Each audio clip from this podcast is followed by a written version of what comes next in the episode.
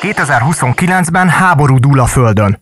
Az egész világot romhalmazzá változtatta az összecsapás, az emberiség és a robotok között. Az ellenállás hasztalannak tűnik. A homo sapiens utolsó reménysége csupán egy maroknyi elszánt túlélő. Legalábbis ezt jósolja nekünk az 1984-ben bemutatott Terminátor című film, amiben életre kell a mesterséges intelligencia és az emberiség vesztére tör.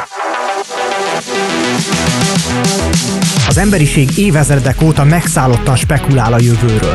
Itt az idő, hogy megnézzük, mit ígért nekünk a technológia, és hogyan váltak be az ígéretei. Ez az Ott vagyunk már, a Brain Bar és az Index közös podcast sorozata Nagy Ildivel és Baranyi Marcival. A Porsche már jövő időben gondolkodik. Ez szerint készül az összes modell. Közös szenvedélyünk a jövő, és az is, hogy milyen kihívásokkal kell megküzdenünk az oda vezető úton. Az Ott vagyunk már kiemelt támogatója a teljesen elektromos Porsche Taycan, a Porsche Centrum Budapest forgalmazásában. Szervusztok, kedves hallgatók! Ahogy itt a bevezető jóslatban is hallhattátok, ma a mesterséges intelligencia jövőjét fogjuk boncolgatni. Ah, pedig én azt hittem, hogy a Terminátor különböző epizódjait fogjuk boncolgatni. Hát abban nem, én nem leszek túl jó partner, mert a végén már nem igazán követtem figyelemmel, hogy hogy, hogy zajlik ez a történet. Az alapjósat viszont ugye abból indult a legelső részben, ami elindított az egészet, hogy hát a mesterséges intelligencia fog uralkodni a világon, és ez lesz úgymond a jövő. Méghozzá ez a pillanat egyébként már be kellett volna, hogy következzen, azt hiszem 1997-re tették a készítők, hogy Ajaj. akkor... Vagy hát ugye nem tudjuk, lehet, hogy bekövetkezett azóta, csak 29-ig kell várnunk a mindent eldöntő összecsapásra az emberiség és a robotok között. Hát akkor még van egy-két év, most kell akkor még utazgatnunk egy kicsit. Azért érdekes ez a jóslat, mert egy kicsit a közhangulattal is egybevág. Tehát annak ellenére, hogy ez egy nem tudom, 40 éves film most már lassan, különböző professzorok, szilíciumvölgyi nagyágyúk, Elon Musk, Bill Gates, Stephen Hawking szerint is az emberiség vesztére fog törni előbb-utóbb a mesterséges intelligencia. Annyira vicces, hogy ebben van egy ilyen name dropping, nem? Hogy akkor itt így mindenki ezek szerint, vagy hát nagyon-nagyon sokan, ebben nem egy uh, ilyen utopisztikus jövőt látnak, hanem éppen, hogy veszélyt. Na de akkor mégis... Na jó, de ezek az, az emberek, egész? ezek az emberek nem tudom, a, tehát a tudománynak a, élvonalában a élvonalát képviselik. Tehát most pont egy szoftverfejlesztő, vagy egy, vagy egy rakéta gyártó, meg egy, meg egy asztrofizikus mondja azt, hogy ez lesz az emberiség utolsó találmánya, szóval vagy, vagy le vannak maradva? Nekem volt egy olyan érzésem is, hogy lehet, hogy ezek a gyerekkorukból vannak meg ezek a jóslatok, és ezeken a filmeken nőttek fel, és bennük már ez a, ez a viszolgás, vagy ez a félelem maradt meg. Tehát ez szerintem érdekes, amikor erre az epizódra készültünk, akkor azon gondolkoztam, hogy egyébként mi a viszonyunk a mesterséges intelligenciával, és így próbáltam kicsit magamat is, az saját életemet így, nem tudom, elemezni, hogy akkor mely pontokon szoktam én összetalálkozni mesterséges intelligenciával a hétköznapjaimban. És hát meglepetés nem fogok elárulni azzal, hogy, hogy nagyon-nagyon sok ponton. Tehát például egyébként ma reggel, amikor átnéztem, nem tudom, a jegyzeteket, meg mit tudom én, akkor is ugye gyönyörűen nekem már egy nagy tech cég által működtetett ilyen dokumentum szerkesztő applikáció, már javasolt egyébként milyen szavakat lehetne még ugye beleírni ebbe a szövegbe, hol kéne javítani, stb. stb. Na például ez az, amiből én soha nem szoktam kérni. Tehát nekem tök jó, hogy vannak egyre okosabb algoritmusok, uh-huh. de mhm. én szeretem tudatosan megválasztani, hogy milyen filmet fogok megnézni, milyen zenét fogok meghallgatni. Nagyon jó pofa, hogy, hogy ajánlgat meg minden, de én ezekben szinte kizárólag mindig azt gondolom, hogy tudatos döntést hozok. Ért igen, ez, ez akkor már kapásra felveti a kérdés, hogy akkor lehet-e valaki a mai világban egyetlen ilyen AI remete? Lehet-e úgy élni, hogy egyébként nem vagy kapcsolatban lehet a mesterséges intelligenciával? Hát ezt nem egyébként valóban Kapcsolatban vagyunk, csak köszönöm, nem kérem Aha, általában. Tehát, te meghozod azt a döntést, amikor ajánl neked a Netflix valamit, akkor te azt mondod, hogy no, thank you, így nem, nincs, a nincs, tehát hogy hiába nincs. ajánl, én, ezt, én ezeket a dolgokat így, így negligálom. Tehát hmm. Nem, nem ezek alapján hozom meg azt a döntést, hogy ma este milyen filmet fogok megnézni. Ugye szokták mesélni, nem tudom, ismerősök, barátok, hogy hú, ezt a Netflix ajánlotta, megnéztem, és akkor megkérdezem, és milyen volt? Hát nem volt olyan jó. Persze, nem kell megnézni, nem kell bedőlni a Netflix Jaj, ajánlásait. Egyébként értem, hogy mire gondolsz, csak egy kicsit így van benne egy ilyen, te felülállsz ezen az egészen, rád nem hat nem, ez a világ. csak nem vagyok hajlandó két és fél órát elszúrni olyan uh-huh. dolgokra, amiben úgy érzem, hogy nem én hoztam a döntést. Ok, megnézem a rossz filmet, de az az én hibám. Rendben, ez, ez, ez egyébként egy jó dolog, mert úgymond felelősséget vállalsz ezért a döntésért, hogy te ignorálod ezeket a javaslatokat. De beszéljünk is olyanokról ami nem feltétlenül a, nem tudom, a leghétköznapi, a leghétköznapi hétköznapi példák, legyen arról szó egyébként, hogy mit tudom, gyógyászat, hadipar, bármi ilyesmi, ahol, ahol nagyobb tétjei vannak a mesterséges intelligencia használatának, mint mondjuk azt, hogy én most egy rossz romantikus komédiát választottam ki. Igen, de végső soron, és vannak persze ilyen döntések is, tehát amikor lehet, hogy jobban rábíznám a mesterséges intelligenciára, nem tudom, a tüdőröngenemet, hogy azt hmm. először nézze meg, vagy nézzék meg valami algoritmusok is, mert lehet, hogy egyébként pont egy orvos azt lehet, hogy felületesebben nézi meg, mesterséges intelligenciát meg ráereszted, vagy akár többfélét is, és utána az már mond valamit esetleg az orvosnak, hogy ő ott lát-e valami problémát. Tehát ilyen szempontból én nem vagyok ellensége ennek, de például szeretem a gombokat, amit például a, az algoritmusok eltüntetnek a világból. Ez egyébként érdekes, mert akkor ezzel már is előrevetítesz valamit, ami úgy látom, hogy például ebben a műsorban potenciális a te, a te álláspontod lehet, mégpedig az, hogy mesterséges intelligencia az more than welcome, gyere az életünkbe, de egy bizonyos határig, és egy idő után te vissza akarod adni az embernek úgymond a döntési hát lehetőséget? Nagyon, nagyon kardinális kérdések vannak, amiben, amiben elkezd a mesterséges intelligencia teret nyerni, például a bíróságokon, ahol ugye most már felvetik ennek a lehetőségét, hogy, hogy az is lehet, hogy precedensek alapján, ugye hát ez micsoda? Hát egy, egy ráeresztesz egy algoritmust a korábbi precedensekre, ítéletekre, uh-huh. az egy ilyen szöveg elemző algoritmus, és akkor az alapján akár tud arról döntést hozni, hogy az a vádlott, aki ott áll a, a, a bíróságon, ugye a bíróságok leterheltek, tehát itt megkönnyíti a munkánkat, meg tudja mondani, hogy bűnöse vagy sem, mennyi időre ítéljük, vagy éppen mentsük fel. És ez azért már jóval aggasztóbb. Igen, el is jutottunk ahhoz, amit, ahhoz a területhez, amit ha jól értettem, és majd a szakértőnk segít nekünk ezeket jól átültetni esetleg magyar nyelvre is, ami az a kifejezés volt, hogy AI misalignment, amikor az van, hogy elkezdenek használni mondjuk ezt mesterséges intelligencia algoritmusokat valamilyen probléma megoldására, de kicsit félre mennek a dolgok, vagy esetleg már potenciálisan nagy veszélyt hordoznak magukban. Ilyen példákkal most már szerintem így hallgatók ti is valószínűleg így elétek került. Például elkezdtem megnézni, hogy, hogy hány százaléka a világon, világ nagy cégeinek használ mesterséges intelligenciát, amikor előszűri például az önéletrajzokat, Aha. vagy valamilyen, kateg- valamilyen ö, attribútumok alapján bekategorizálja jelölteket. Ja, ez? Hát a, mi ezt a Fortune 500 cégeket illeti, tehát ami tehát az, az ilyen top 500, 500, leg, 500 legnagyobb cég, ott valami 65 százalékuk Na jó, de hát nagyon sok önéletrajz is érkezik, tehát hát kénytelenek biztos. valamit csinálni Hát vele, az nem? biztos, de akkor innen jönnek azok a típusú botrányok, amiket utána majd akkor ki kell valahogy korrigálni. Például 2018-ban pont az Amazonnál volt egy ilyen, hogy hát akkor szépen betáplálódtak oda a szívik, és uh, ugye az algoritmus elkezdte megtanulni, ugyan, ugyan nem rakták bele például a nemek közötti különbségeket, nem kódoltak előre bele, hogy na akkor Na jó, de igen, de hogy sejtem, hogy arra megy ki, hogy a, ahova korábban, fér, ahol korábban férfiak dolgoztak, oda elkezdtek férfiakat fölvenni az algoritmusok. Hát például, például mert megtanult olyan, olyan összefüggéseket az algoritmus magától, hogy, hogy a bizonyos típusú jelölteknél például voltak szünetek, úgymond a, a munkavállalásban. És ez a bizonyos típusú jelöltek nők voltak, akik például szülési szabadságra mentek. Ja, Na, de ezt az algoritmus így... meg diszkvalifikálta, mert hogy ugye akkor nem tudom, biztos nem dolgozott, vagy alkalmazhatatlan és, akkor volt, és, igen, és voltak sok még ilyen dolog, amiket így félre tudtak menni, hogy akkor nem tudom milyen,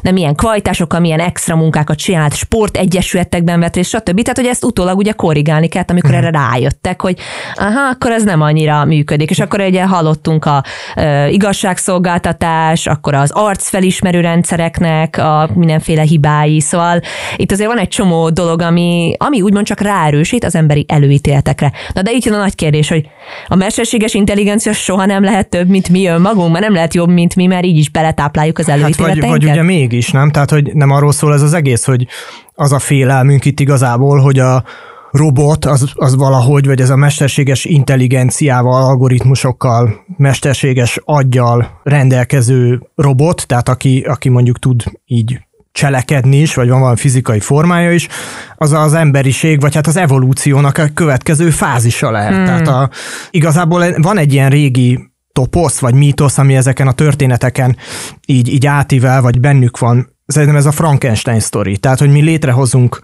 valamit, vala, egy, ami ilyen, egy, ilyen, minket, egy, ilyen, egy ilyen, igen, tehát egy ilyen kétséges módszerekkel dolgozó, ilyen félhomályban ügyködő tudósot valamit összebarkácsol a garázsban. Igen, egy lehetőleg, igen, és egyébként és, az eső Észak-Angliában. És aztán az a teremtmény pedig a teremtője ellen fordul. Tehát egy, de... ilyen, egy ilyen fordított, vagy hát igazából kicsit egy ilyen keresztény gyökerekből táplálkozó teremtés történetnek az ilyen modern korba való újra hangolását látjuk, hogy hiába, hiába mi állunk elvileg a teremtmény fölött, a, uh-huh. a, legyen a Frankenstein, vagy legyen a gólem, az elszabadul, és aztán tör zúz, és akkor vagy meg tudjuk állítani. Vagy, vagy nem. nem. Két kérdésem jön ebből akkor, Marci. Az egyik az az, hogy mennyire érdekes az egyébként, ugye magunk megint, egy, ez egy nagyon specifikus látásmódot, ami nem, a világ nem minden részére igaz, erről majd szerintem fogunk beszélni, hogy nem minden részére igaz az, hogy egyébként az ember akkor a, mindig mindennek a csúcsa, vagy akkor a teremtés koronája, ez egy, egyfajta világképből és világnézetből ered ez az egész gondolat, és akkor ennek a toposzai és, és annak aztán toposzok megfordításai jönnek úgymond elő újra meg újra ezekben a történetekben. Ugye spoiler, egy csomó, nem tudom, Ázsia országban ezt nem így látják, és nem így állnak hozzá a dolgokhoz. Második kérdésem, amikor például hogy beszélünk ezekről a robotokról, és már emberarcú, és akkor a Frankenstein így és úgy, hát Marci, van egy dolog, amiért egy picit így vagyok, ami téged illet, ugyanis és te találkoztál Szófiával, a robottal. Én sajnos nem találkoztam vele élőben. Így érezted magadat akkor? Úgy érezted, hogy most akkor Frankenstein-t látod magad előtt, ez amikor tök, volt alkalmad? Ez tök jó. A Frankenstein a doktor volt, a teremtmény az a, az Igen. a teremtmény. Ó, bocsánat. Na, de tök jó, hogy ezt mondod, mert el akartam mesélni ezt.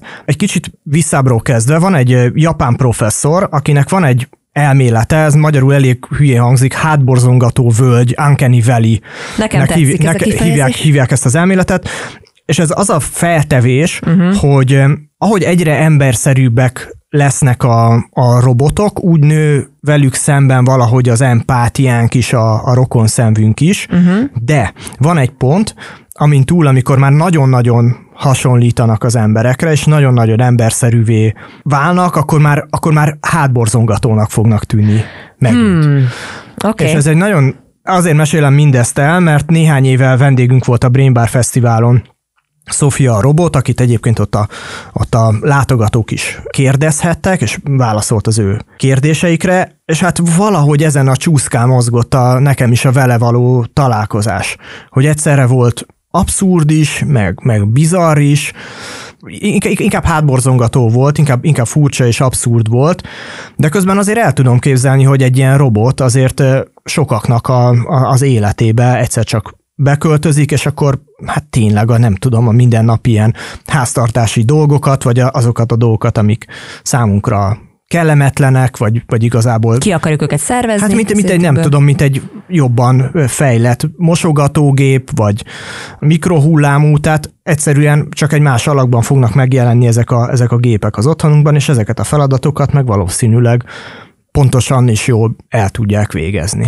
Hát igen, itt akkor megint egy nagyon nagy kérdéskör felmerül egyébként, hogy, hogy itt Európában is mi előregedő társadalmakkal nézünk szembe, lehet, hogy ez az egyik, ezt tudom, hogy egy nagyon merész felvetés, de lehet, hogy ez az egyik megoldása például az óriási problémának, ami a hiány mutatkozik az időskori gondozás területén. Igen, azt egy... nagyon sokan mondják, hogy, hogy a nővérek helyét, vagy a nővér hiányt, az pont társalkodó, vagy akár ilyen gondozó robotokkal vagy... lehet majd enyhíteni. Ezek azért nagyon kemény kérdések, hogy akkor egyébként milyen jövő van előttünk, mert amint például mondtál ezekről a, nem tudom, háztási robotokat, ilyeneket különböző, nem csak nem tudom, interneten, világkiáltáson, de van, ahol ugye a való életben is simán látunk, vannak olyan éttermek. Most már egyre többen is nem csak nem tudom, ázsiai országokban, hanem vannak akár közel-keleten is olyan éttermek, ahol effektíven nem foglalkoztatnak pincéreket. Simán megébédelhetek, meg vacsorázhatok úgy egy nagy asztaltársággal, hogy nincs szükség pincérekre. Akkor lehet, hogy nem az a veszély fenyeget minket, hogy itt a robotok kiírtanak minket, legfeljebb hidegen hozzák ki a levest. Igen, és akkor ott reklamáltok, hogy ez meg micsoda. Nem lehet velük veszekedni sem. De legalább nem köpnek bele a levesedbe, tudod. De szerencsére az összes felmerülő kérdést itt a mesterséges intelligenciával kapcsolatban ebben a műsorban nem csak itt ketten fogjuk megválaszolni, úgyhogy fogadjátok nagy szeretettel a stúdiókban Kánai András kommunikációs szakember jövőkutatót. Náci András. Hello! Sziasztok! Hét jó évünk van még, hogy eljöjjenek ezek a, nem tudom, higany robotok, és kőkövön nem maradjon? Az ígéretek mindig nagyobbak. Tehát mi azért egy mediatizált világban élünk, és míg régen a, a kutatók elefántcsontoronyban csinálták a dolgokat, és mondjuk a belső meetingeken mondták el azt, hogy hát szerintünk ez az áttörés lehet, meg az áttörés lehet, és az nem jött ki egészen addig, amíg nem volt belőle tényleg valami áttörés. Most azért minden nap úgy jelentenek be valamilyen szenzációt, hogy azért még nincs meg teljesen az alapja. Klasszikusan az Elon Musk-nak a Neuralink cége. Általában a kutatók meg szakemberek hát röhögnek, hogy, hogy az ott a hype az, az nagyon eltávolodott. De hogy ez, hogy hogy ez, hogy ilyen hajlékonytestű fémrobotok így uraljanak minket, hát az, az, az a nagyon nagy messzeségben van még. De megalapozottak a félelmek szerinted, ami például a Terminátorban is kijött, és akkor már nem tudom, 40 éve velünk vannak ezek? Itt két dolog van. Az egyik az, hogy abból indulunk ki, hogy minden, amit csinálunk, az, az minket tükröz. Azért csinálunk kalapácsot, hogy nagyobbat tudjunk ütni, és azért csinálunk hiperszonikus rakétát, hogy hamarabb odaérjen az ellenség célpontjára. Tehát minden, amit csinálunk, emberi szemszögből nézzük, és ha azt nézzük, és a, jó, hogy felosztáltuk a, a Frankenstein történetet, az is arról szól, hogy az embernek ilyen hihetetlen nagy képességei vannak, és a képességeiből nagyon sokszor jót akar csinálni, alapvetően jót akar csinálni, és rossz lesz belőle. És amikor ilyen nagy emberek bejelentenek ilyet, ők szerintem egyrészt azt látják, hogy mi emberek képesek vagyunk a, a szuperjó eszközeinkkel, a szuperjó célból megalkotott tárgyainkkal, programjainkkal nagyon nagy kárt okozni, egyrészt. Másrészt pedig tényleg arról van szó, hogy ők szoftverfejlesztők, és azt látják, hogy ha csak az 1980-tól e- mondjuk az első, az első DOS-tól, vagy az első Windows-tól elindul egy Bill Gates, és arra gondol, hogy most a Windows 11 hány programsor tartalmaz, mit tud ahhoz képest, milyen fejlődéseken mentek át bizonyos eszközök, akkor húzhat egy ilyen ívet, hogy ja, ennek akkor talán az a vége, hogy egy idő után már programoznunk sem kell, csak, csak bemondom, a, sőt, be sem mondom, hogy kitalálom azt, hogy most szeretnék a játékprogramot, hogy, és egy perc múlva ott van. De mondom, minden, és a science fictionnek is pont az a lényege, hogy mindig, mindig saját magunkkal szembesít, uh-huh. és mivel dramatizálni akarja a dolgokat, ezért inkább a sötét oldalunkkal szembesít, és, a, és azzal, hogy rosszul mehetnek a dolgok, de ezt azért csinálja, hogy gondolkodjunk el, álljunk meg egy picit, hogy jó menjenek a dolgok. Aha. Meg szoktunk állni ilyenkor egy picit, ez sose, ez ebben sose vagyok biztos. Nem, az emberiség csak a, a háborúk után szokott egy kicsit magához térni, és így bizonyos dolgokat máshogy csinálni. Azért tegyük egy kicsit tisztába a dolgokat, hogy hol tart most pontosan a mesterséges intelligencia fejlesztése, vagy hogyha egy kicsit még visszább lépünk, akkor mi is az a mesterséges intelligencia, mit számítunk ide, mert ez egy ilyen... Néha er, összemossuk egy, a dolgokat, egy, egy, egy ilyen ernyőfogalomként használunk, és mindent besöprünk szívesen alá. Olyan algoritmusokat vagy gépeket szoktunk ide tenni mesterséges intelligencia címke alá, amelyek bizonyos módon a bizonyos aspektusában úgy működnek, mint az emberek. Tehát tudnak nekünk javasolni dolgokat, tudnak minket vezérelni, jobbá tudják automatikusan tenni a dolgokat. Akinek van mobiltelefonja, az, az, az használ ilyet. Tehát, hogy igazából az emberiség nagy része az mesterséges intelligenciának van kitéve, hogy, hogy segítsen. Az, hogy hol áll, ez nagyon-nagyon pénzfüggő dolog, tehát hogy itt, itt óriási tőkét kell investálni. De hogy ez egy kicsit ilyen periódikus. Tehát az 50-es években mondjuk csináltak egy fordítóprogramot, uh-huh. egy mhm. alapfordító programot, tehát nem olyan sok szóval, jött egy eredmény, hogy fú, hát hogyha ezt itt tovább csinálják, lesz egy fordító programunk, tehát világnyelvét le tudja fordítani, csak nem volt meg hozzá a hardware, és még a szoftver se teljesen. És akkor egy picit megállt. Aztán elkezdtek menni másik irányba, machine learning, elkezdték csinálni, jöttek nagyon klassz eredmények, vagy például, amikor az Elizát megcsinálta a kutatója az első chat programot. Hát ilyen soha nem volt előtte, és a lelkesedés nagyobb volt, de nem tudta követni. Voltak Tehát mindig volt egy ilyen fellobbanás, és akkor kiderült, hogy azt úgy, ami az e- eredeti cél volt, nem feltétlenül tudjuk megcsinálni, vagy technológia, vagy pénz nincs mögött. Így van, és most ebben a fázisban vagyunk, amit egyrészt a 97-es uh, Deep Blue táplált, tehát hogy az IBM-nek a sakszámítógépe legyőzte a, Kasparovot, aki ugye a sakkozásnak tényleg egy zsenie. Aztán ez ment, ment tovább, hogy egyre olcsóbbak, ugye a Moore törvény azért az érvényes, tehát másfél évenként a Egy picit álljunk meg, hogy, hogy mi, mit jelent pontosan ez a Moore törvény? Egyre nagyobb a kapacitása a számtechnikai eszközöknek, kimondottan a csipeknek, Aha. és egyre olcsóbbak is. Tehát, hogy egyre könnyebb neked nagyobb kapacitású gépeket beszerezned és dolgoznod. És az ezt tette lehetővé, hogy olyan programokat, olyan rendszereket írnak, ami sokkal komplexebb programok futtatását tette lehetővé. Ezt, ez továbbra is tart, a csiphiány az ne tévessze meg senkit, három év múlva nem lesz csiphiány. Ez csak most, ez csak most van, és a, a Covid-nak is van benne erősen hatása. Na várj egy picit, tehát azt mondod, hogy összemennek ezek az eszközök, mint hogyha egy nagy számítógépet elképzelünk, ami egy egész, nem tudom, szobát tett ki régen. Igen, az ENIAC az még egy szoba volt az 50-es években. És akkor ahogy megy Mondj, tehát így, így tudom. Sűrűsödik tulajdonképpen. Tehát, hogy egyre, ki, egyre kisebb lesz, és egyre nagyobb egyre számítási kapacitása van. Pontosan ez történik, és ezek lehetővé tették, és különösen a 2000-es években és a 10-es évek után, hogy komolyan belássuk magunkat abba, hogy egyre jobb programokat írjunk, amivel egyre bonyolultabb ilyen gépi tanítást tudtunk elérni, és egyre több olyan mintafelismerési rendszert tudtunk létrehozni, amelyek már, mint például a példádnál volt egy röntgenképnek az elemzése, hogy akkor ott az a folt, az vajon az jó indulatú, vagy rossz indulatú, vagy nem kell vele foglalkozni, hogy ezeket megcsináljuk. És akkor ezt a képbe is megcsináltuk, hangba is megcsináltuk. Nagyon sok mindent elértünk, a gond az, hogy nem tudjuk az ember teljesen így emulálni. Tehát, hogy az volt a, az volt a nagy gondolat sokáig, hogy hogyha megismerjük az agyat, akkor, és van egy ilyen, hát ez úgy mondom, hogy techromantikus elképzelés, hogy mi. Techromantikus, ez egy, nekem ez egy jó kifejezés. Mert hogy igen, olyan emberektől származik, akik programozók, és a, aki dolgozott programozókkal, én dolgoztam, sőt, még a középfokú végzettségem is programozó, az tudja, hogy teljesen más világ, másfajta gondolkodási móda. És nagyon sokan ezek közül a nagy emberek közül úgy látják, hogy mi emberek tulajdonképpen a hardware-szoftver megfeleltetésben lehetünk benne, amiben a, a uh-huh. hardware az agy, és a, és a szoftver, ami rajta fut, az nem tudom, az öntudat. De, de ez azért mondom, hogy romantikus elképzelés, mert a, a, a tudományos megismerés ezt azért nem támasztja így alá. Tehát sőt, inkább, inkább ellen van. De hát pont, nem, pont ebből van a, a, a feszültség most, meg a probléma most, hogy a programozó azt mondja, hogy hát ez csak egy program, 0-1, tulajdonképpen megírom, nem tudom hány ilyen, ilyen sorban, ahogy mondtad, kijön belőle egy szövegszerkesztő.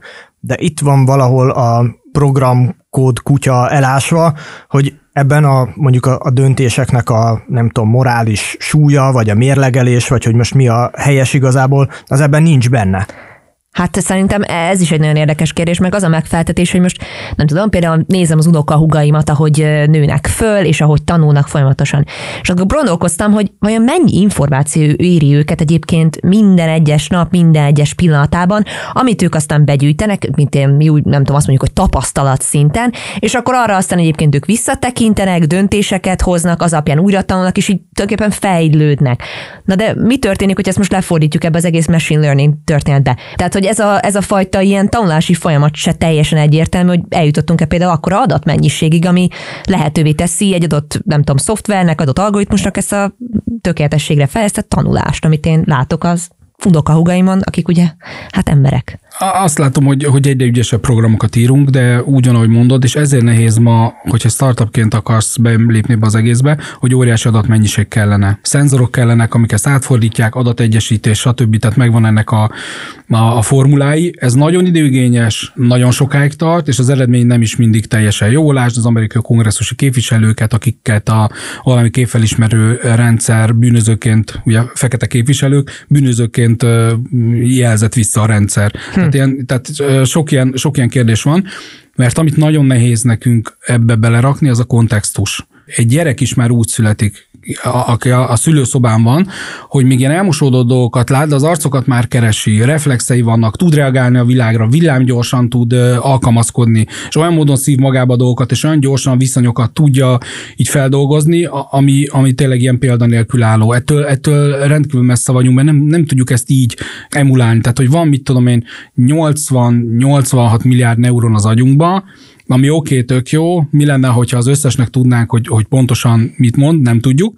Kimondom nektek ezt a szót, hogy asztal, és mind a kettőtök agyába leképeződik egy látvány, vagy egy fogalom arra, hogy mi az, hogy asztal. Tehát, hogy, hogy nem tudjuk ezt egy, egy pontosan, ahogy a programozásban fontos, hogy, hogy definiáljuk a dolgokat, és akkor van az agyunkban még 100 trilliónyi kapcsolat, és akkor most tényleg ez, a, ez az öntudat, tehát, hogy, és még akkor sem tudjuk ezt megmondani, hogy rendkívül bonyolultak vagyunk, mint biológiai lények, és ezt a bonyolultságot azért nem tudjuk átadni még egyelőre ezeknek a programoknak. Hadd mondjak egyébként erre egy ellenpéldát, mert magyarul ugyan nem érhetők el ilyen típusú kísérletek feltétlenül. Én verseket nézegettem, amiket, amiket egy AI szerzett, sőt egy csomó oldal is van, ahol lehet erre tippelgetni, hogy ezt most emberköltő írta vagy, vagy gépköltő, és hát azért nagyon ügyesen tudják Ugye ez Így egy másolás, vagy? igen, tehát hogy beletáplálod, nem tudom, az összes Aha. költőt, akkor abba egy, egy algoritmusba, akkor abban lehet, hogy nem lesz benne az az összes kreativitás, vagy nem, nem, fog, nem fog tudni egészen újat csinálni, viszont Mintákat fedez föl? Mintákat fedez föl, és egész jól imitálja azokat a emberköltőket, akiket beletáplálta. Úgyhogy ezzel szerintem már egész ügyesen meg lehet vezetni az embereket, hogy most ezt egy gép írta, egy gép Petőfi, vagy egy Petőfi Petőfi. Ne feledd el, hogy dal meg videoklip készítésben is nagyon jó ilyen mesterséges intelligencia használatot láttunk. Alapvetően a szöveggel így bánni az egy egyszerűbb dolog. Tehát ott tényleg, ahogy, ahogy Ild is mondta, van egy, van egy mintafelismerés, és egyszerűen azt mondjuk, hogy ezeket a mintákat rendes sorra, mint mikor az hát tízes évek közepén volt, egy, egy, egy labor azt csinálta, hogy akkor fölcímkéztek talán 60 ezer dalt, és mindeket felcímkézték, ez grunge, ez izé, black metal, ez sima pop, és akkor azt mondták, hogy légy szíves, ezek alapján, amiket bevittünk adatok, nem is nagy adatmennyiség, alkos egy olyan dalt, ami úgy szól, mintha Beatles írta volna. megdöbbentően jó volt. Például a költészetben nagyon jó tudják az imitálás. Amikor valaki elkezd írni, Költészetben is így van, prózában is így van, imitál először. Ez, ez öntudatlan dolog, mert vannak nagy, nagy példaképei, hogy nem tudom, úgy akar élni, mint a Steinbeck, vagy olyan cyberpunkot akar élni, mint a Gibson, és akkor elkezd azokat tenni. De az a lényege pont a művészetnek, hogy ez kinövi, rátalál a saját maga hangjára. Ez érdekes, nem? Tehát, hogy most tudná imitálni most ma már egy AI azt, hogy egyébként a mai magyar kortás költőknek milyen stílusa van, de mégis egészen más az, mint a Karinti így írtok ti. Tehát, hogy azért az mégse ugyanaz. Igen, mert amikor egy író ír, egyrészt van egy elképzelt célcsoportja, ugye ezt sokszor tanítják, hogy ez ki legyen, ő maga legyen, egy ember legyen, egy arc legyen, stb. Másrészt pedig folyamatosan tudja, hogy amit ír, vagy amikor átolvassa és visszaolvassa ír, akkor tudja, hogy milyen hatást vált ki a többiekben. Ezt, ezt nem tudja egy gép, hogy milyen hatást vált ki. Hát itt bejönnek a, a kulturális dolgok, bejön egy, egy rakás olyan, amit, amit nem tudunk így, így beprogramozni. Az irónia, meg ez, amit olvasgattam, hogy ez, amit egy csomózon nehezen ismer fel egy kép, hogy akkor egyébként ez szarkasztikusan volt írva, vagy... Még mi is nehezen... Ismerjük föl, nem vagy az föl néha, és teljesen helyzetfüggő, és társaságfüggő, és élethelyzet függő, aki egy temetésről kijön, nem biztos, hogy Monty Python fog nézni. Egyébként meg nagyon szereti a filozófusok focia című uh-huh. jelenetet, de lehet, hogy akkor azt mondja, hogy ez most egy kicsit sok. Ez az alapvető különbség akkor a mesterséges intelligencia meg az ember között, és ez egy technikai probléma, hogy egyszerűen csak nem azon a tanulási szinten ragadt még meg a mesterséges intelligencia, hogy csak imitálni tud. Ez egy alapvető probléma, vagy ez egy, egyszerűen arról van szó, hogy van előttünk még pár évtized, és amikor kellő mennyiségű pénz áramlik ennek a kutatásába, akkor egyszerűen már teljesen másról fogunk beszélgetni. Ez az optimista olvasat, mert hogy erre tanít minket a tudománytörténelem, tehát hogy, hogy elég sokat dolgozunk egy problémán, akkor Én a realista, realista választ várom viszont tőled. Én ebben nem tudom, hogy optimista vagyok-e, csak azt kérdezem, hogy szerinted ennek itt, itt mi várható? Az erős korlátokba ütközünk, az várható. Tehát, hogy amíg, amíg mi ott tartunk emberek is mesterséges intelligencia nélkül, hogy azt a megdöbbentő dolgot, hogy öntudat próbáljuk így rájönni, vallási, tudományos, egyéb, egyéb ilyen kereső kifejezések mentén, és ez nincs meg, addig nagyon nehéz arra gondolni, hogy, hogy olyan mesterséges intelligenciákat csinálunk, aminek így tudatában vannak annak, hogy léteznek, tudatában vannak annak, hogy mit csinálnak éppen, és hogy ez, ez hogyan csapódik le az emberiségben. Milyen következménye lehet például igen, a, kimenet. Figyeljetek, a, van az az állat, hogy Jákó papagáj. A Jákó papagáj, az, azt szokták mondani, hogy egy ilyen pár éves gyerek szintjén értelmi szintjén áll, de az akkor, attól még papagáj marad, de iszonyatos jó dolgokat tud csinálni, meg nagyon okosagra be lehet tanítani, de hát nem várjuk el tőle, hogy szonátát írjon. Uh-huh. Azon is gondolkoztam, amikor mondtad ezt a dolgot, hogy igazából az, hogy például megtanítunk és úgy nyilván ugye ez a robotokra is vonatkozik, amikor megtanítunk mondjuk csimpánzokat festeni, az igazából a csimpánz teljesítménye, vagy pedig az emberé. Mind a kettő, és ez egy nagyon jó észrevétel, mert, mert és az elejétől visszautalok arra, amit, amit felhoztatok, hogy, hogy igazából ezek mind-mind a mi kivetüléseink, a mi vágyainknak és tudásainknak a kivetülése, mind a mesterséges intelligencia, mind a robot. A robot talán még inkább, mert a robotnak ugye van teste, és akkor ott már bejönnek ilyen esztétikai dolgok, hogy mi az, amit, ahogy te is mondtad, a melyiktől tartunk, melyiktől félünk, melyik aranyos. A, a volliban az animációs filmben lévő robot az aranyos. A Terminátor nem aranyos, ezért kellett talán egy osztrák testépítőt hozzá, hogy, hogy, hogy ne, semmiképpen ne legyen aranyos. Azt már most kezdjük megszokni, mert az előnyeit látjuk, hogy milyen az, hogyha telefonunkban mesterséges intelligencia van, meg, ezek a, meg ez a sok minden, ami, ami így körbevesz.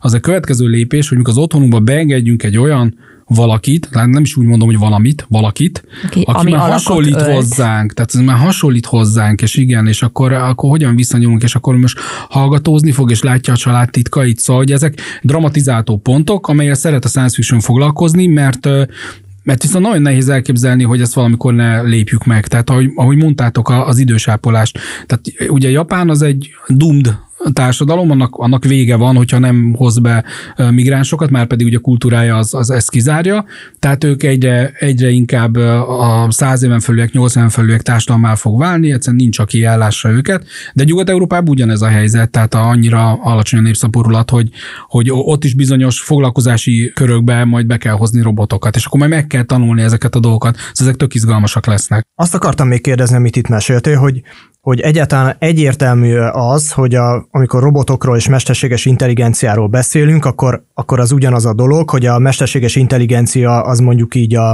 a szoftver, és a robot a hardware. Az a teste, Tehát, hogy nem szükségszerű, hogy igen, hogy, hogy a- az a mesterséges intelligencia formája legyen egy, egy robot. És fontos hogy egyáltalán ennek a robotnak valamilyen humanoid alkata legyen, vagy valami emberszerű arca.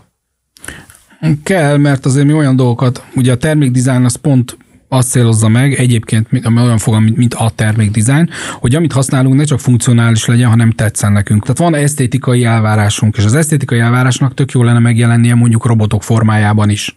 Ennek van, van extrém formája, ezek a szexrobotok. Szerencsére az látszik ott, hogy abban nagyobb volt a füstje, mint a lángja, és nem terjedt el. És azt nem mondom, hogy szerencsére, mert egy olyan világban, ahol kapcsolati deficitbe szenved a, a modern nyugati emberiség, nagyon-nagyon-nagyon durván, és a, a karantén csak ráment. Elég, elég megnézni azt, hogy nem csak azt, hogy hányan élnek kapcsolatban, mennyi házasság kötetik, stb. stb., hanem hogy ilyen egyszerű, hogy a nyugatiak amerikaiak, 30 aluliak, annak a hány százaléka nem él szexuális életet. Csak a tényt mondom, hogy, a, hogy lassan úgy néz ki, hogy a, a szüleink világában az adatok szerint egyszerűbb volt a helyzet, és jobb volt a helyzet. Tehát, hogy ilyen, ilyen nagyon erős kapcsolati deficitbe hogyan helyezzük el ezeket a, a mesterséges lényeket, ez a kérdés. És én örülök neki, mondom, hogy, hogy nem vette át a nők és a férfiak szerepét a, a szexrobotok. Tehát például van egy ilyen része, ami, ami megmaradt ott a szélén, tehát ilyen, ilyen valahol vannak Szóval ilyen emberek. szubkultúra. A szubkultúrának is a szubkultúrája, ami azt mutatja, hogy a társadalomnak van értékítélete ezekről a dolgokról, és azért valamit, valamit jónak mond, valamit meg rossz, rossznak mond, és ez kiválogatja, kimazsolázza a technológiából. De hát akárhogy is, akkor szeretjük magunkat viszont látni, viszont a, a robotokban is. Tehát, hogy egy ilyen tükörként is látjuk, vagy tükörként is viszonyulunk a robotokhoz. Vagy ők majd tökéletesebbek lesznek, mint mi.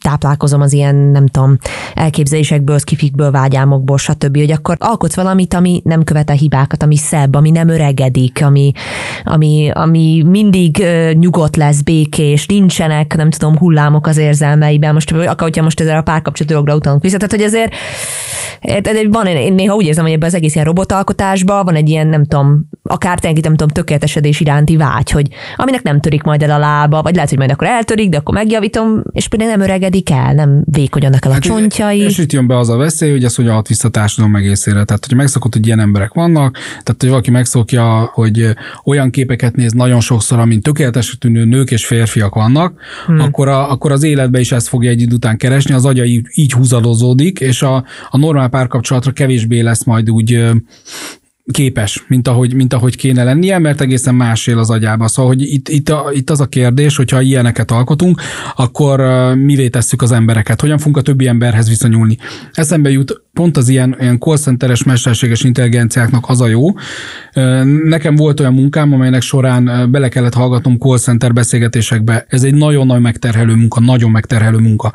Egyszerre ráadásul ugye nem is tudja sok ember csinálni, de ezt mesterséges intelligenciának kiadjuk, akkor az soha nem lesz ideges, nem lesz beteg, nem lesz fáradt, és egyszerre nem tudom hány emberre tudja ezt megoldani. Tehát ez például egy, ez például egy jó használati mód. És akkor eszembe jutott, amit mondtál, az egész science fiction irodalomnak vannak kiemelt regényei művei. Az egyik a 70-es években íródott, átjáró című regény Frederick Poltól. És ott az egyik regényszál az, hogy egy robot pszichológussal beszél a főhős. Ugye úgy adják uh-huh. át a sztorit, egyrészt megy a sztori, másrészt egy pszichológussal, robot pszichológussal beszél Liát, hogy, hogy mi történt vele, és az ilyen jó reflektál rá, és teljesen más, mint egy, mint egy ember. Tehát azt akarom ezzel hangsúlyozni, hogy abszolút lehetnek ennek pozitív ö, részei is, az van inkább, hogy olyan gyorsan hagyjuk a technológiát be az életünkbe, hogy sokszor csak később derül ki. De az első autók, ha belegondoltok, mentek, mint a 30-al, mentek 40-nel.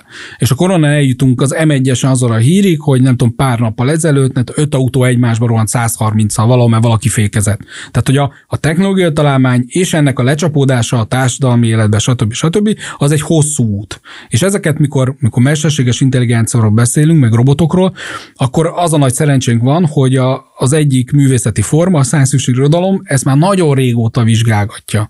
Megint egy ilyen dolog, nagyon vicces. A film nagyon vicces, én nagyon szeretek 80-as filmeit nézni, főleg science fiction Maguk egyszerű gyalló módján foglalkoztak nagyon érdekes dolgokkal, és merészebbek voltak, mert nem voltak még számos filmek, hogy így mondjam, tehát, uh-huh, hogy uh-huh. meg a franchise filmek, tehát kellett van eredetiség.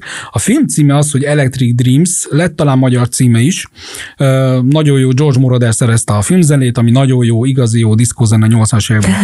Ez a film a maga egyszerűségében arról szól, hogy egy szerelmi háromszög van egy férfi, nő és egy komputer között. Hm. És nagyon vicces, és mai szemmel megmosolyogtató nyilván a kor, meg, meg, meg amit látunk benne, meg minden, a hajtó kezdve a mobiltelefon hiányáig, de hogy nagyon érdekes koncepció, hogy ha, ha tényleg olyat teszünk, akkor mi van, hogyha beleszeret az emberbe, és akkor ilyenek lesznek. Azóta olvastam már olyan novellát, ami arról szólt, hogy egy ugyanúgy szerelmi háromszor, csak egy okos otthon és két ember között. Na ezt akarom mondani, hogy, hogy nagyon kevés eszközünk meg találmányunk volt eddig, ami ennyi fajta ilyen gondolkodási módot tett lehetővé, meg ilyen elrug rugaszkodás, hogy ja, hogy ezt ide is kihúzhatjuk ebből, az mm. is lehet, az is lehet. Szóval ez benne, ami szerintem a fantáziánkat nagyon megmozgatja. Ha jól értem, akkor ezekből a példákból, amiket hoztál, és, és tök izgi majd, szerintem berakjuk őket a leírásba, és hogyha ki szeretné esetleg megnézni, elolvasni, akkor annak rögtön megegyen a link, hogy a mesterséges intelligencia akkor ennek a legerősebb példája, talán az egyik legerősebb példája, hogy sokkal-sokkal gyorsabban fejlődik, mint ahogy mi emberek ehhez alkalmazkodni tudunk, egyáltalán fel tudjuk fogni, úgymond, vagy anélkül élünk vele együtt, hogy észre sem vesszük, nem tudom, megkönnyíti, vagy megnehezíti egyébként az életünket, hogy hol van itt az elválasztás, hogy valami kényelmesé teszi az életünket, de közben meg lehet, hogy például én egyre kevesebb dologra emlékszem, mert mindig arról van szó, hogy ott van valami, ami emlékeztet majd, tehát, hogy és hát, az hogy ott van éppen a telefonos, telefonos ügyintézés intéződ, akinek lehet, hogy kiválthatja egy chatrobot remekül a munkáját, de ő nem biztos, hogy szeretne az utcára kerülni. Ja, igen, ezek mind benne vannak. Én ebben például nagyon optimista vagyok, tehát hogy azt látni azért, hogy hogy jönnek a technológiák, és egy csomó új álláshelyt hoznak létre, ami, ami kellett. Tehát, hogy az, hogy nektek is van social media manager, az nem volt tíz éve. Ettől kevésbé félek. Inkább az van, hogy a világ azért bonyolultabb. Ha visszamész a mit tudom, középkorba, akkor értetted, hogy az eke hogy működik, miért, milyen, milyen részekből áll, nem is gondoltad túl. Akkor, amikor jött a szövőszék, akkor már egy kicsit azért bonyolódott, meg, meg mindig voltak ilyen furcsa feltálak, akik ilyen nagyon bonyolult dolgokat tettek, de mi most egy hiperbonyolult világban élünk, ahol, ahol elektromos áramnak van kitettségünk, számítógép programkódoknak van kitettségünk, hiszen ha beülsz egy új, új autóba, akkor az is számítógépek, ugye, ugye program sorok vannak benne, és ráadásul megvan az a természete, ez, ez belülünk is következik emberekből, hogy minél hosszabb egy, egy programkód van be, annál több hibázási lehetőség van benne. Uh-huh. Tehát a komplex a világunk, és egyre inkább megvannak benne ezek a, ezek a törékeny pontok is. Azt tudom mondani, hogy hogy, hogy azért a kutatások fő irány az az, hogy hogyan lehetne tényleg egyszerűbbé tenni. És akkor felhozom példának a, a Google Translate-et, vagy a DeepL uh-huh. fordító programot. A Google Translate-et, mikor, mikor ezt bemutatták, én megmondom őszintén, az Arany Jánosnak a Velszi bárdokkal próbáltam, hogy hogyan fordítja le angolra. És nagyon jót röhögtem. Ma már azért, azért sokkal jobb. És pont múltkor egy, egy Facebook beszélgetésben egy fordító mondta, hogy a, a, a DeepL, ami, ami egy jobb algoritmus, meg jobb program, mint a Google Translate, lefordított egy talán egy filozófiai művet, vagy egy egy cikket, és mondta, hogy kétszer kellett belenyúlnia neki, mint fordítónak a végén. Tehát, hogyha, hogy lehet, hogy a nyelvtanulás nem is olyan távoli jövőben, nem távoli jövőben, az olyan lesz, mint hogy most valaki veterán autót tud szerelni. Tehát, hogy egy érdekes tudáson vele lehet így foglalkozni, hmm. de ha annyira jó tudnak majd fordítani a, a programok, hogy, hogy berakod a, a fülest, és akkor te beszélsz magyarul, ő beszél, nem tudom, valami, valami extrém nyelven kínaiul, és mind a ketten azonnal halljátok a fordítást, ami nagyjából jó, akkor az így azért megint csak alakítani fog a társadalmon, mert mi, mikor nyelvtanulásról beszélünk, akkor mi egy egész rendszerről beszélünk, gondolkodásmódról, könyvekről, külföldi utazásról, tehát egy csomó minden van ebbe. Itt is azért van egy jó hír az, hogy, hogy a kontextus nem értik teljesen azért a programok, tehát azt, azt nagyon nehéz így, hát így akkor pontosan, hogy mondjuk egy emberi kapcsolatok tekintetében, az, én, én pont tanulok most kórai nyelvet, és hát akkor a magázásoknak a szintjei, hogy ezt én egyébként eltaláljam egy adott szituációban, éppen mit kéne használni, na hát ott azért jó sok adatot kell még valószínűleg bekombinálni, mert hogy egyébként annyi, tényleg annyira kontextus függő az egész, hogy akkor mikor van a viszonyban például változás, amikor már mást használhatsz, akkor ez valami olyasmi, mint hogy hozzáadsz majd a dolgokhoz, szóval, hogy... Erre azt mondják a technooptimisták, és mondom, van is alapja, hogy mondjuk elkezdjük használni ezeket a programokat, hiszen a Google is így fejlődik, ugye statisztikai módszerrel és mélytanulással is fejlődik egyszerre, Á, és minél tényleg. többet használjuk, minél többet kijavítjuk, minél többet látja, hogy milyen egyenértékű dokumentumok vannak a neten, ugye ahogy bővül a net, uh-huh. elméletek egyre jobb lesz, de a, nyilván ezt a kontextus meg nem tudjuk így, így kiszedni, hogyha arra gondoltak, hogy mikor szinkronan nézünk egy amerikai filmet, és a, a férfinő megismerkedése, akkor egy ponton a fordító átvált tegezésre. Akkor, amikor jellemző, amikor már lefeküdtek, nagy kalandon vannak túl, de soha nem hangzik el az a kérdés, hogy, hogy akkor most innentől kezdve tegeztetlek, vagy magázhatlak, mert ugye az, az angolban ez nem létezik így. És akkor ez egy, ez érdekes kérdés, hogy ezt rábíznánk teljesen egy mesterséges intelligenciára, uh, hogyan tudná tenni. Valószínűleg ezeket a mintázatokat keresni, hogy van, van-e már olyan kapcsolatban ez a férfi és a nő, hogy már a tegezés az, az mehet. De nem értené teljesen úgy, ahogy mi értjük. Uh-huh, és akkor uh-huh. itt megint a határokhoz érkeztünk el. Az a kérdésem, hogy azzal, hogy így fejlődik a mesterséges intelligencia, és így használjuk mondjuk akár egy ilyen fülessel, ami ilyen fordító programként, szimultán fordító programként is működik, tulajdonképpen nem egy kicsit mi is, hát ilyen kiborgokká válunk, vagy nem belénk épül ez a mesterséges intelligencia, és ez egy akár egy természetes dolog lehet a jövőben. Hát ugye azt szoktam mondani, hogy a, a leginkább augmented eszköz egy 13. századi találmány, ami, hogyha rád nézek, akkor... Mármint ez a kiterjesztett valóságot mondod. Igen, de most olyan furcsa leszek, tehát hogy rád nézek, akkor egy 13. századi találmányt látok rajtad. Na a szemüveget. Igen, a gondolsz. szemüveget. Ami ugye a, most azt mondjuk, hogy milyen persze a szemüveg, az milyen egyszerű eszköz, stb. De valójában azt tette lehetővé, hogy az emberek sokkal tovább olvassanak, írjanak, tehát hogy kibővítette az emberi tudást annak a az emberi képességet. Minden tényleg. képességet. Az emberben a technológia találmányok visszafejlesztenek dolgokat. Tehát, hogyha nekem a, a, a vazét használom, vagy víz, nem tudom ki hogyan ejti.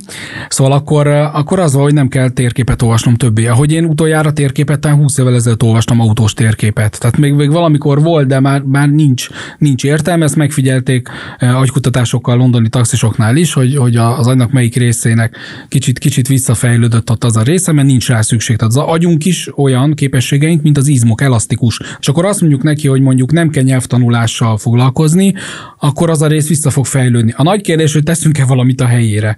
Én nagyon szeretem a középkort, meg középkor tudományát, művészeti tudományt, vagy tudománytörténetet, a rendkívül izgalmas.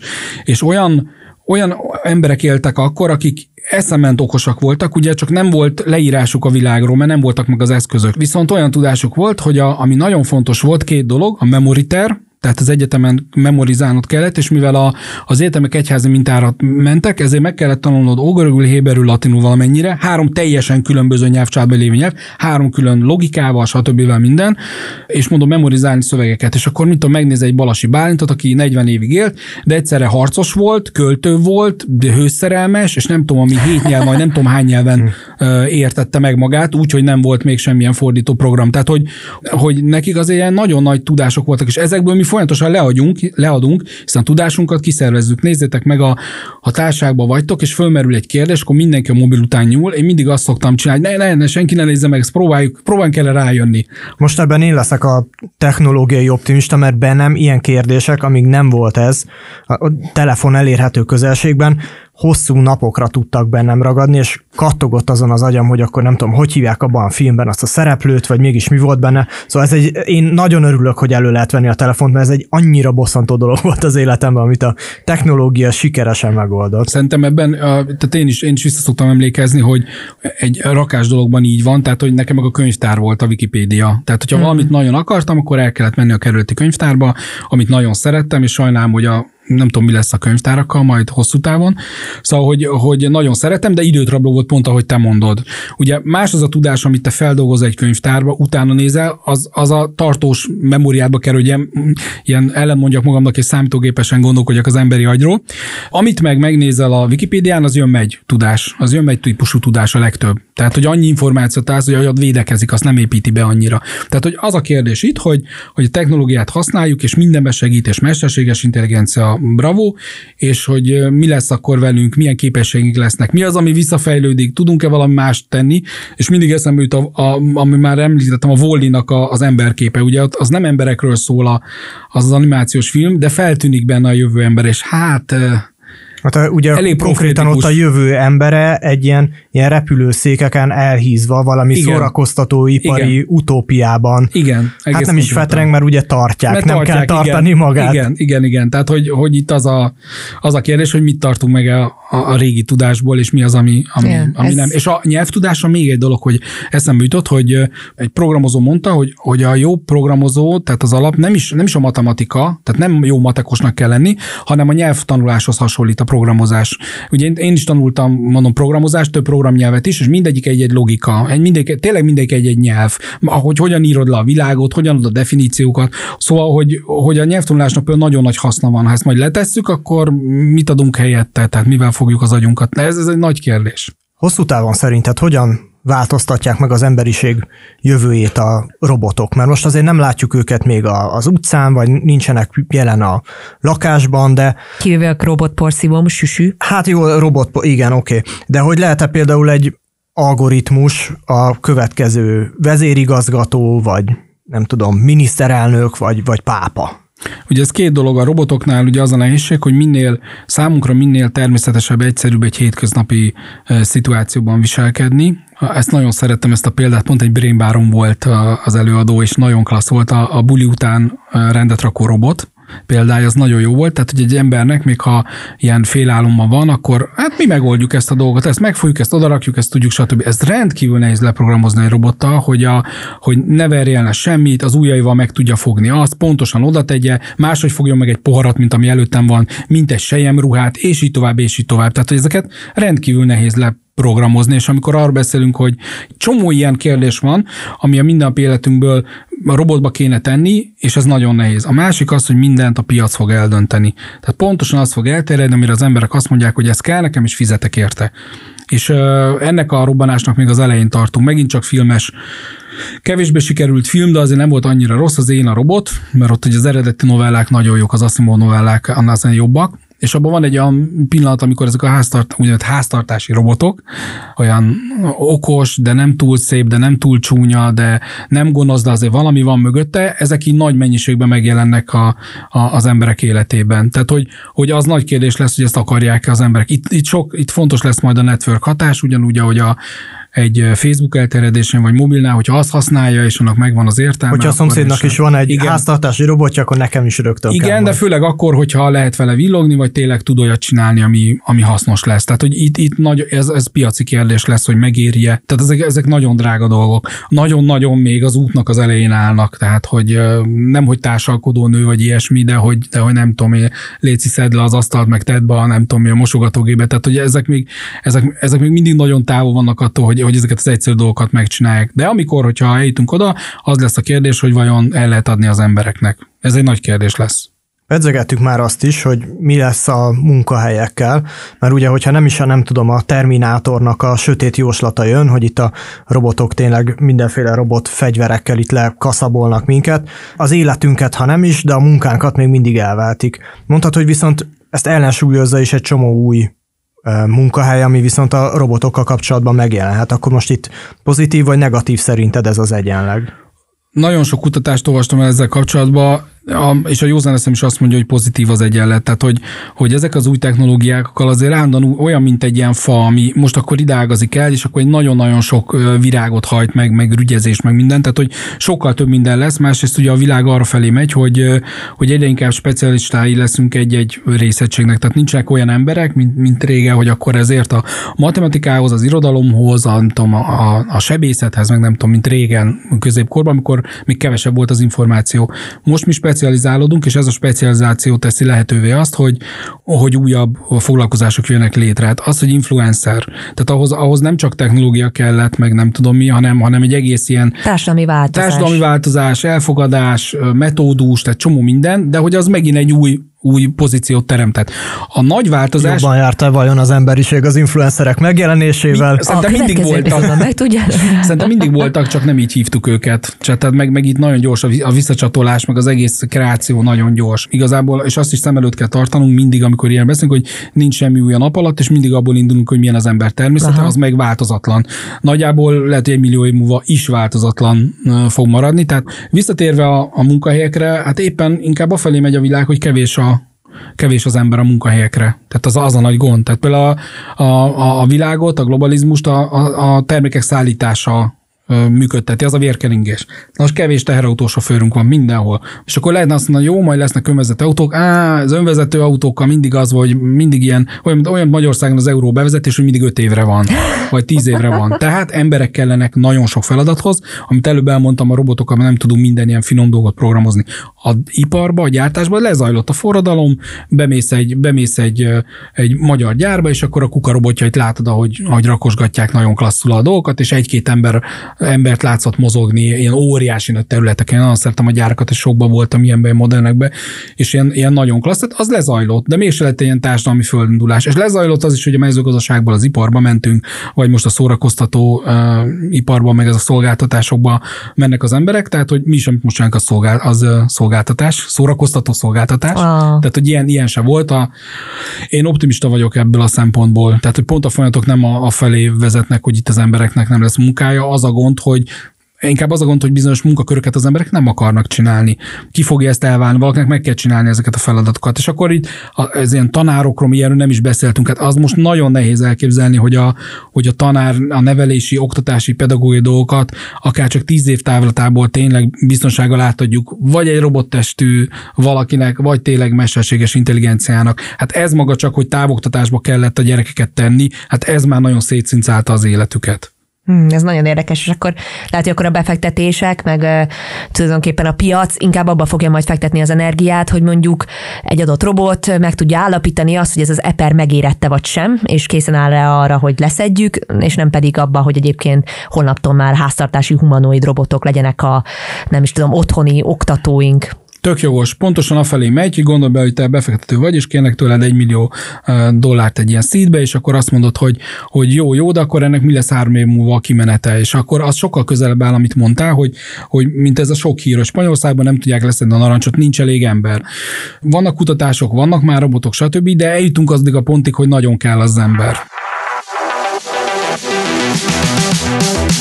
Köszönjük, hogy velünk voltatok. A beszélgetést a Porsche Centrum Budapest támogatta, ahol élőben is meggyőződhettek arról, hogyan írja át a tisztán elektromos Porsche Taycan az autózás jövőjét.